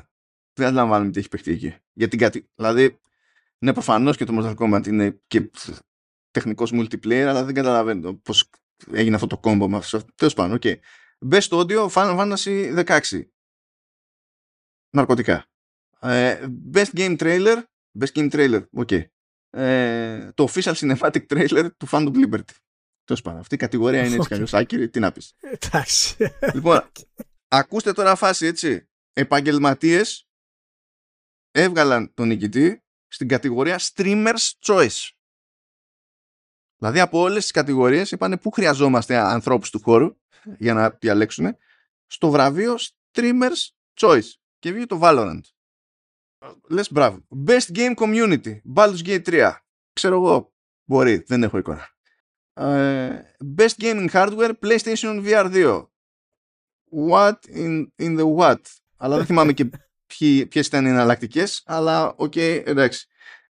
Breakthrough Award. Αυτό επίσης είναι από επαγγελματίες, όχι από το κοινό. Cocoon. Μπράβο Αναπούρνα. Ωραίο. Έπρεπε να μπλεκτούν επαγγελματίες για να δεις προκοπή. Ε, το Critics Choice Award που μου αρέσει ότι έχει δίπλα ε, σημείωση που λέει ότι είναι critically chosen. Φαντάζεσαι το Critics Choice Award να μην ήταν critically chosen. Ναι. Ε, είναι το Alan Wake 2. Παίζει έτσι, είναι φρέσκος ο ενθουσιασμός κτλ. Δεν έχω εικόνα, οπότε δεν μπορώ να σχολιάσω σοβαρά. Εγώ τουλάχιστον. Ε, λοιπόν, λέει Best Lead Performer Ben Starr ως Clive Rosfield στο Final Fantasy 16. όχι, αλλά τέλος πάντων, OK. Okay. Best Supporting Performer, Neil Newbon ως Astarion. Πιστεύω ότι, εντάξει, εδώ έχουμε μια κλασική περίπτωση ε, αν και σε εκδοχή fantasy, Leo Getz που είναι ο, ο ρόλος του Τζο Πέση στο φωνικό όπλο. Πιστεύω έχει παίξει τέτοιο vibe. Καλός είναι ο Αστάριον. Είναι ο πιο έτσι χαρισματικός ε, από τους ε, χαρακτήρες γενικά. Έχει, έχει, το πιο έτσι φαν στο τέτοιο. Αλλά τώρα που το είπες για το κοκκούν, έτσι, πού είναι το κοκκούν από υποψήφια Game of the Year; Γιατί να είναι, Του έφαγε τη θέση στο Resident Evil 4. Του έφαγε τη θέση στο Resident Evil 4. Δεν ασχολούμαστε με μικρά παιχνίδια και τέτοια. Δεν σε παρακαλώ. Ακριβώς. Πρώτα απ' όλα έχουμε, δηλαδή όλα, όλες αυτές τις επιλογές τις κάνουμε επειδή πρέπει ε, να γίνει τζέρτζελο και να πουλήσουμε ακριβά την προβολή του τρέιλερ για όλα τα υπόλοιπα εκτός από τα βραβεία στα The Game Awards. Αυτά ξέρουμε. Um, ε, εντάξει, μετά έχουμε τα platform specific. Nintendo Game of the Year, The Legend of Zelda, Tears of the Kingdom. PC Game of the Year Baldur's Gate 3 Xbox Game of the Year Starfield PlayStation Game of the Year What? Ε, ε, μάλλον φαντάζομαι δεν, δεν προλάβαιναν τις προθεσμίες το, το Spider-Man γιατί λέει PlayStation Game of the Year είναι το Resident Evil 4 ο μόνος τρόπος να βγαίνει αυτό στα Golden Joystick είναι να μην, ε, ε, να μην μπορούσε να λάβει μέρος στο το Spider-Man 2 αλλά τέλος πάντων okay. Most Wanted Game Final Fantasy VII Rebirth ε, και το Ultimate Game of the Year που επίσης είναι public vote όπως όλα τα σχεδόν τα υπόλοιπα Baldur's Gate 3 αυτό εδώ πέρα ήταν δηλαδή από τη στιγμή που είναι public vote καταλαβαίνεις ότι ήταν αυτονόητο ότι θα βγει το Baldur's Gate 3 εδώ πέρα. Δηλαδή δεν, δεν έχει σημασία πώς θα στείλονταν το πράγμα. Ε, εδώ είμαστε. Ναι θα τα δούμε. Πάντως η, η σωστή ας πούμε έτσι κατάληξη θα ήταν να είναι υποψήφιο το Hi-Fi Rush για Game of the Year, το Cocoon για Game of the Year και ε, φυσικά το Zelda, το Baldur's και 3 ε, και ποιο άλλο ήτανε, ξεχαστικά. Το, το Alan Wake. Το Mario, ρε. Α, και το, το Mario, εσύ. Ναι, ναι, και το Mario, και το Mario. Αλλά εάν ήταν κάποιο να βγει από αυτά, ε, θα έβγαινε το Hi-Fi, το, το Hi-Fi Rush και θα έμπαινε το, το Mario αν είναι να κρατήσουμε πέντε ας πούμε τέτοιο, αλλά έξι παιχνίδια, μια σωστή επιλογή που να αντιπροσωπεύει η μηχανία σε, σε όλα τα επίπεδα θα ήταν το Cocoon, το Hi-Fi Rush, το Legend of Zelda, το of the Kingdom, το Alan Wake 2 και το Super Mario. Αυτή είναι μια επιλογή. Για το Hi-Fi Rush είναι πολύ καλό παιχνίδι έτσι, και απλά το ξεράσανε είναι, ακριβώς, είναι πολύ ακριβώς. καλό. Και, μα, μα γι' αυτό και είναι υποψήφιος σε τόσες πολλές κατηγορίες. Ούτως ή άλλως. Μέχρι και audio design άμα δεν ήταν σε audio design αυτό το παιχνίδι θα ήταν παρανοϊκό. Λοιπόν. Ναι. λοιπόν, να είστε όλοι καλά. Φιλάκια πάρα πολλά. Να έχετε ένα σούπερ ε, Σαββατοκυριακό και μια ακόμα πιο σούπερ εβδομάδα. Και θα είμαστε σύντομα κοντά για το επόμενο podcast. Ε, τώρα εδώ ύπουλα, γιατί δεν θα το συζητήσουμε, θα θέλω να σε ενημερώσω, Ηλία, ότι βγήκε ένα βιβλίο ε, που εξετάζει το κατά πόσο τα, τα games είναι mainstream και ποιος είναι ο ρόλος των δημοσιογράφων του χώρου σε όλη αυτή την υπόθεση. Σοκαριστικά τελείως. Έχουν την ίδια άποψη οι συγγραφείς αυτή που έχουμε εκφράσει προηγουμένως στο Vertical Slice ότι στην ουσία τα games σπανίως είναι mainstream και τα λοιπά. Ε, αυτό το πετάω έτσι για να γουστάρεις. Άσχετα με το να το συζητήσουμε παρακάτω, θα δούμε. Ε, αυτά το αφήνουμε εκεί ως random food for thought Μάλιστα. και επανερχόμαστε την άλλη εβδομάδα. Τσάου. Γεια